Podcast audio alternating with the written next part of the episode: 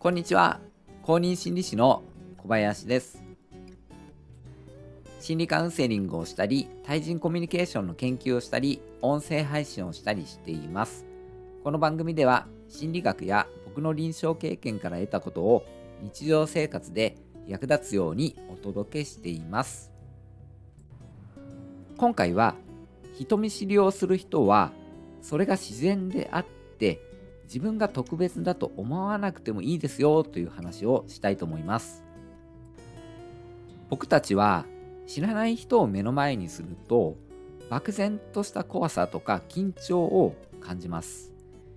これは正常な反応なので気に病む必要はありません。未だに人見知りでいることに後ろめたさを感じるような風潮が残っていると思うんですよね。例えば人前では堂々としましょうとか自分の殻にはこもるなとか人付き合いが大事とかですよね。確かに慣れることで変えていけるところはあると思うんですけれども人見知りであることそのものを気にする必要はありません。今回は人見知りでもちょっと気が楽になるような話をしたいと思います。それでは本編をお聴きください。あるテレビ番組のアンケート調査によりますと自分は人見知りと答えた割合は60%以上にも上ったそうです。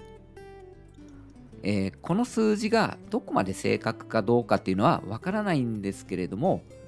どうやら世の中には自分のことを人見知りだと思っている人は少なくはなさそうなんですよね。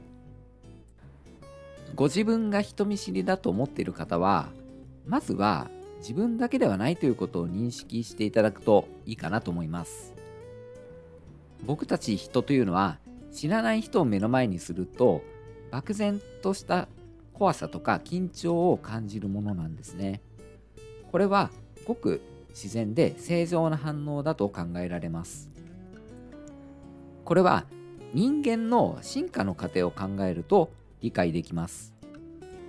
原始的な生活を営んでいた時代では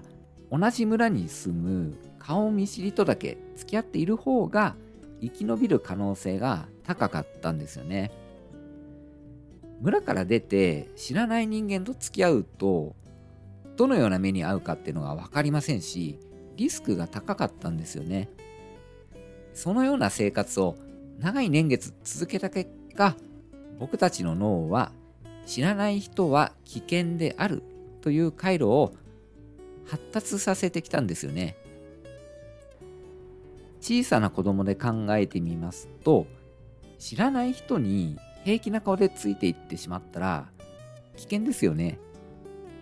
そうならないように自分の身を守る脳の回路があるんですけれども、それは大人でも変わりません。人に恐怖を感じるのは生き延びる可能性を高めるために進化の過程で発達してきた脳の特性なんですね。えー、ですので正常な反応なので特に気に病む必要はないんですね。あと、これも加えてお話ししたいと思います。人見知りする場面で起こりがちな人間の心理なんですけれども、自分が緊張していることが相手に伝わっているという思い込みです。緊張というのは自分の内側の状態なんですけれども、その緊張が外側の他人に伝わっていると思い込んでしまうんですね。このようにですね自分の考えや気持ちが実際以上に他人から見透かされていると思い込んでしまうことを心理学では透明性の錯覚と言います。自分では緊張していても周りの人からは緊張してるようには見えなかったですよって言われた経験ないですかね、えー、人見知りに関しましても透明性の錯覚が働くことがありましてそれによって必要以上に緊張してしまうのです。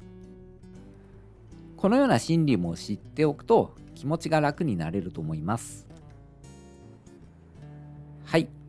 以上のように人見知りには進化の過程による理由があって、えー、またですね緊張を増大させる透明性の錯覚というものも関係しているという話でした。人見知り自体は特別なことでも何でもないっていうことを理解しておきましょう。今回の放送はいかがだったでしょうか？これからもお役に立つような放送をお届けしていきますので引き続きよろしくお願いします。公認心理師の小林でした最後までお聴きくださり本当にありがとうございました。